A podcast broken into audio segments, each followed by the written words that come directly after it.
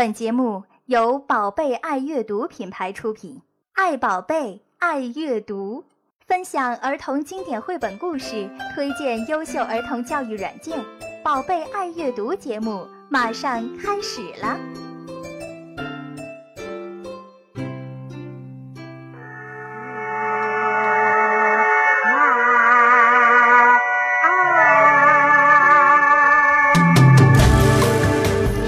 各位听众朋友，感谢来到新一期的《宝贝爱阅读》节目。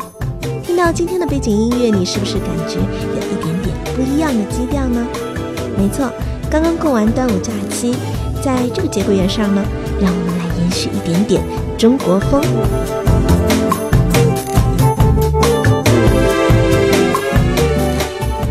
收听我们节目的爸爸妈妈当中啊。有多少人给宝宝们过全了吃粽子、插菖蒲、带香囊的传统端午习俗？总之呢，我们宝贝爱阅读家族的所有成员，嗯，刚刚过完了一个有史以来最最忙碌的传统假期，忙到一日三餐 只能吃粽子。为什么呢？因为我们做了一件非常非常重要的事情，那就是为我们共同的小孩。也就是我们的代言人小狮子安家落户。是的，宝贝爱阅读品牌拥有了自己的网站，它的名字叫做哇哦哇哦 .com。哇哦，要这样念哦，怎么这么奇怪呢？还记得吗？哇哦，就是由你们的票选出来的小狮子的名字啊。而我们的网站名呢，就是用了哇哦的拼音 w a w u w a w u dot .com。那么，宝贝爱阅读有了自己的官网这件事情呢，不仅对我们很重要，对我们最稀罕的朋友们，也就是现在在收听节目的你们也很重要，因为它不仅仅是我们的门户网站，集结了我们的节目、我们的思考以及亲子阅读方面的种种讯息，同时它也是我们和知名专业媒体首个把绘本阅读理念引进中国的出版机构——东方娃娃杂志携手联办的。一个绘本借阅平台。嗯，之前经常有朋友问我们，呃，你们的节目挺好啊，但是你们节目里说过的书哪里可以有的看？那么我想跟大家说，现在除了买好书，也可以借来看了。那说完了我们的大事件呢，就要回到我们今天节目的正题了。它当然也和端午节有关。我觉得端午节最最特别的地方，并不是可以吃粽子哈，而是它是中国传统佳节中唯一一个以纪念人物而得来的节日。从这一点上来说，是不是非常的浪漫呢？更何况，我们纪念的还是一个真实的、伟大的浪漫主义诗人屈原。那么说到屈原呢，就离不开中国的诗词传统了。无独有偶，上个星期我们的哇哦快问快答平台，我们的微信后台上收到了一位妈妈的提问。她说：“有没有比较好的古诗词绘本值得推荐呢？”嗯，看到这个问题以后呢，我们觉得确实非常有必要来仔细的思考和回答一下。一方面呢，中国的古诗词代表着中国传统文学的最高成就。习古诗词也是习中国文化、感受中国文字之美的重要的通道。时至今日，还是有很多的爸爸妈妈将背诵古诗作为儿童启蒙的必备课程。虽说有些爸爸妈妈对于启蒙这个问题想的比较单一，比如说就是识字，但是我觉得学习古诗这条途径本身还是非常值得肯定的。另外呢。越来越多的爸爸妈妈，尤其是喜欢图画书的爸爸妈妈，通过实践发现呢，图画书的确是最最适合孩子来阅读的一种媒介。那么，假如有一本图文兼美的诗词绘本，或许呢，就能够帮助我们的孩子更好、更轻松地理解诗文。那么，现在市面上相关的出版物情况究竟如何呢？我们的家长应该怎样来甄别和选择呢？一个更加追根溯源的问题是：学习古诗是不是一定就需要绘本呢？本期节目，我们的讨论将不限于图画书本身。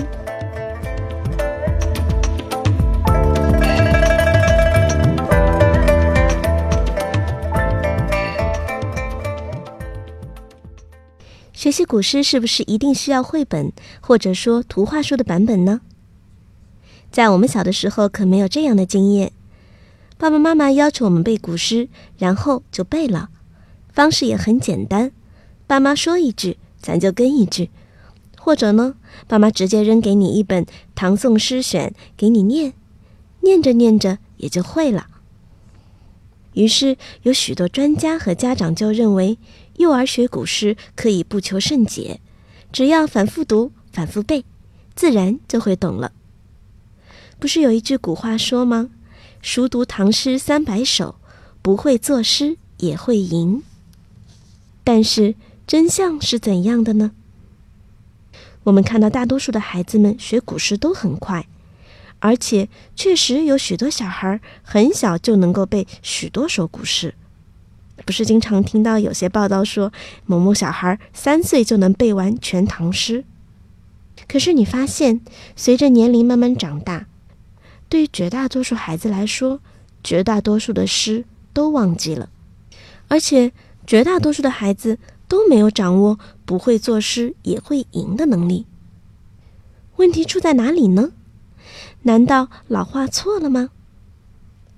在这里，我想特别分享一下我自己的经历。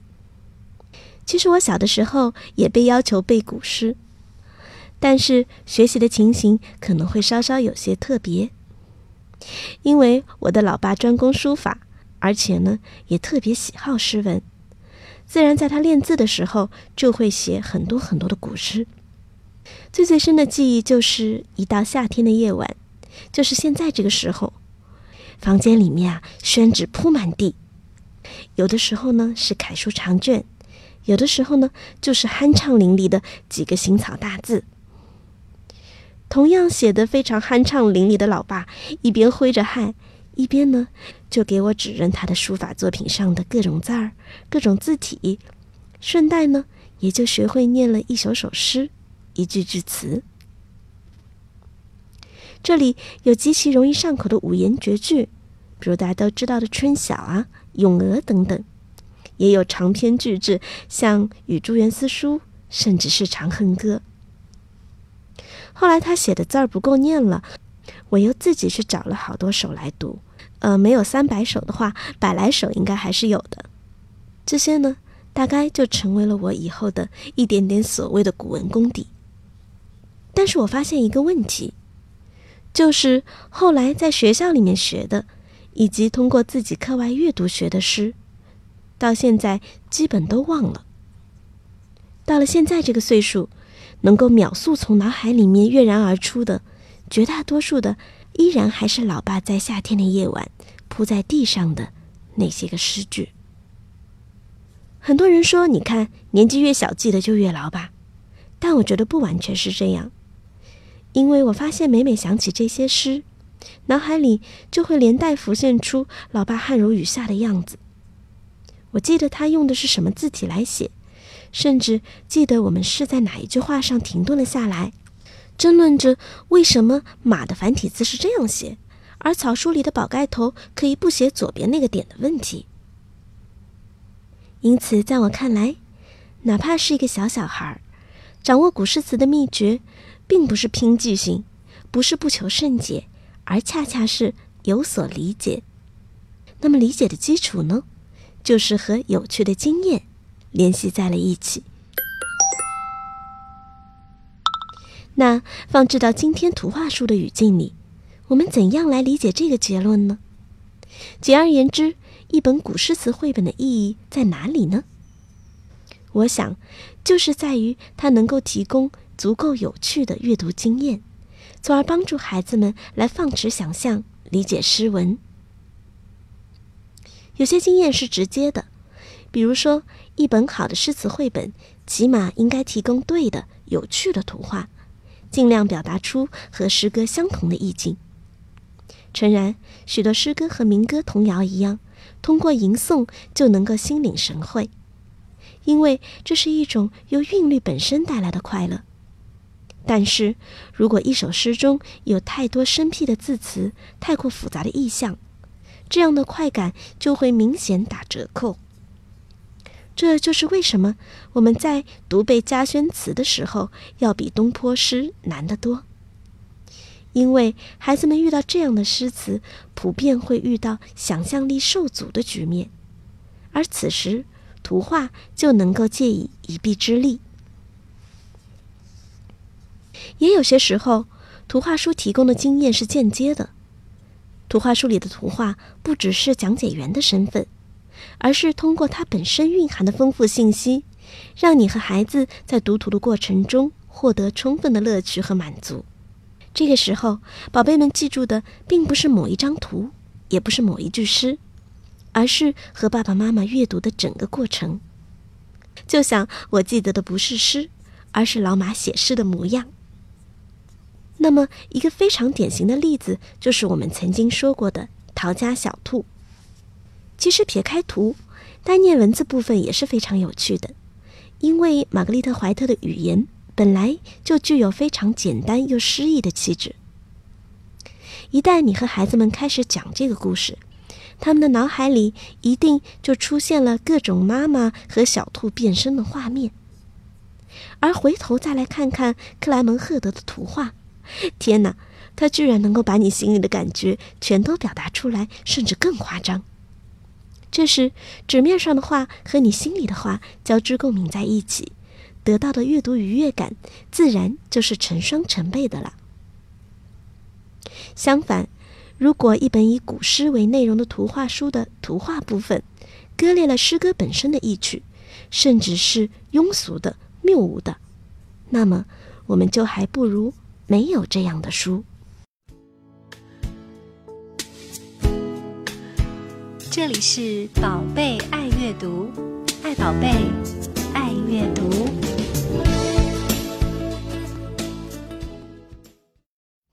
那么，目前关于古诗词绘本的出版物是一个什么样的状况呢？放眼现在的书店，甚至是超市的儿童书货架上面，以“幼儿读古诗”为关键词的书可以说是琳琅满目、比比皆是。几乎每一个出版社都有这样的书出品，但是它们看起来好像都长一个样子：一首诗配一幅画。严格意义上来说，他们都还称不上是绘本，最多呢是配插图的童书。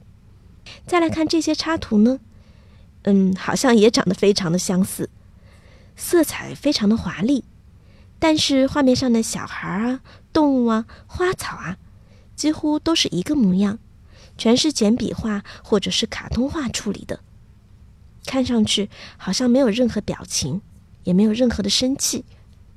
按照著名画家、儿童阅读推广人季少华先生的说法，长期给孩子们看这样的图画书，无异于给他们的眼睛服用三聚氰胺。话说的有点重，但我觉得是很有道理的。相反，在上个世纪七八十年代，也就是连环画盛行的日子里面呢，倒是有一些非常不错的版本。当时呢。较大的几个出版社把书画大家集合起来，为唐诗配画。更加难能可贵的是呢，那些书画名家们都是投入了非常非常大的热情去完成这些工作的。在今天看来，真的是非常非常的奢侈。这些出版物现在大多数已经很难寻觅到了，有一些呢流散到了收藏市场中，价值不菲。好在在近几年呢。有一些具有文化担当和独特眼光的出版社，将部分经典重新复原。这里呢，就包括我们今天要说到的几套书。首先，我想特别向大家推荐的是由湖北少年儿童出版社出版的《中国图画书典藏书系之古诗连环画》。它的绘者是中国儿童画大师。曾经获得国际安徒生大奖提名的杨永清，我想就拿其中大家最为熟知的《登鹳雀楼》，也就是《白日依山尽》为例子，来和大家聊一聊这套书和市面上的插画本到底有什么区别。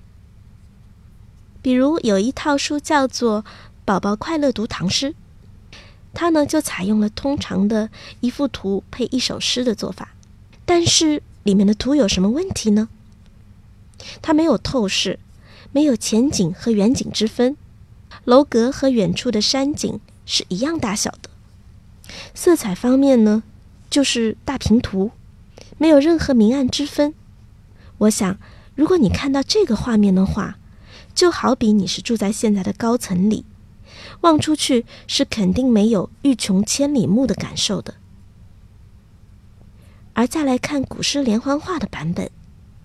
这首诗，他用了一句配一画的方式，每句诗都有一幅画，而每一幅画呢，都可以独自视为一张微型的山水画。同样是描绘诗中所说的巍峨的楼阁、奔流的江水、浩渺的群山。随着登楼者视角的不同呢，每一张画显现出不同的景致和气韵。杨永清的着色呢，大多都十分的淡雅。但是感觉一点都不轻浮，比如他在撰写远山如黛的情景时，用了非常非常淡的笔墨，但即使是那样淡，也有多层的叠加。此外，一句配一幅画面的做法，在我看来，并不像书后面有一些评者说的，它能够把诗句分割开来，更加容易让我们的孩子们掌握。因为中国诗词的魅力，正是在于传神写意。如果拘泥于具体的形象的话，那可就真的是背道而驰了。那么这首诗之所以故意把它拆解开来，一句一画，是正因为契合了登楼者移步换景的这样一个情景。当你在翻页的过程中，就真的能够体会到一步一景，最终豁然开朗的妙趣。而我们再来看另外一首苏轼的《题西林壁》。大家也是非常熟知的这首诗，他却没有用一句一画的方式，而是在整个大开页中画了上下的两幅画，分别是横看和侧看角度下庐山显现出来的模样。这样就很容易对应上“横看成岭侧成峰”这一句非常著名的首句。而下面侧看的那张图。他利用书页的装帧，自然左右隔开成两个小的画幅，并将关山的诗人呢置于右边更小的那个画幅。当读者阅读时，一开始并不会注意到这个关山者的存在。这时，你再配上“不识庐山真面目，只缘身在此山中”的诗句，真的是拍案叫绝。所以从这一点上，也可以充分看出出版者和编者的匠心。因为就像童书作家熊亮所说的那样，图画书不是简单的图配文，也不是文配图，是介于这两者之外的独立的存在。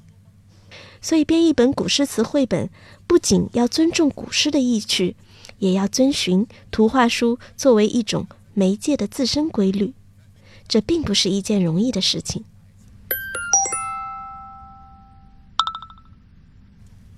那么，另一套值得推荐的旧书新翻，是由上海人民美术出版社再版的一套丛书《中国诗歌故事》。这同样也是一套连环画。这套书最早出版于一九八一年。它收录了自先秦至清代两千余年间脍炙人口的诗作，一共一百四十一篇。再看他的绘画阵容名单，其中有贺有直、施大卫、向为人、徐有武等各路名家，囊括了不同的画种和画风。我觉得这套书最大的看点就在于它的故事多数都保留着类似于《山海经》那样的古朴的趣味。它非常适合不知道怎样去解释古诗的爸妈给孩子们去讲。某些篇章呢，简直可以加工成爸爸们说书的段子，特别适合爸爸们去讲。同时呢，也很适合我们大一点的宝贝们去自主阅读。而根据故事创作的图画，不仅描绘了诗的典故，也展现了每一首诗背后更加宏大的时代背景。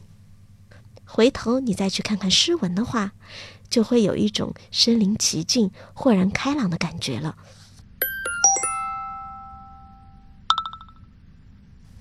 受此启发，帮助我们了解古诗词、感受诗词意境之美的图画书，就不一定非得和诗词本身有关。我记得朵姐很小的时候，我给她念柳宗元的《江雪》：“千山鸟飞绝，万径人踪灭。”听到这里，她悠悠地说了一句：“哇哦，好安静哦！”看起来她有一点理解了。但是当我说到孤舟蓑笠翁的时候，他就马上打断：“呃，蓑笠翁是什么意思呢？”显然，想象力就在此受阻了，因为这是他从没有过的知识经验。我顺势解释说：“哦，蓑笠翁呢，就是一个戴着大草帽、披着寒颤衣服的老爷爷，老渔民。”他当下就觉得很好玩。戴着大草帽，穿着草衣，太好玩了。就算我进一步跟他解释，戴草帽、穿草衣是因为贫穷，而不是搞怪，也不能扭转他觉得非常好玩的想法。这一度也让我觉得挺懊恼的。直至前一阵子，我和他一起读到了知名理发画家陈江红的《小莲》。小莲这个故事呢，像极了传统民间故事《鱼童》。讲的呢是一个一贫如洗却心地非常善良的渔夫，有一天搭救了一位神仙婆婆，从而呢获得了一颗非常神奇的莲花种子。动人的故事在这里就不赘述了。要说的是开篇，陈江红用传统水墨的大手笔绘制了乌云压阵，而余温独自驾着渔船在风雨欲来的江面上飘摇的情景。一看到这一页，朵朵便脱口而出：“哦，我知道了，这就是孤舟蓑笠翁。”而在后来神奇种子入水的那一瞬间，画面的色彩和基调焕然一变，瞬间又会让你联想到杨万里的绝句：“接天莲叶无穷碧，映日荷花别样红。”真是叫美不胜收。同样，假如你看过陈江红的另外几本著作，比如说，得过法兰克福童书大奖的《神马》和《小鹰》，你也许就会有立刻去翻几首塞下诗以及王维的禅诗出来读一下的冲动。更多具有传统诗词意趣的书，还包括荷花镇的早市、花木兰、漏安的种子等等。我想，随着中国图画书原创力量的不断涌现，相信这样的书。以及我们看到这些书的机会都会越来越多。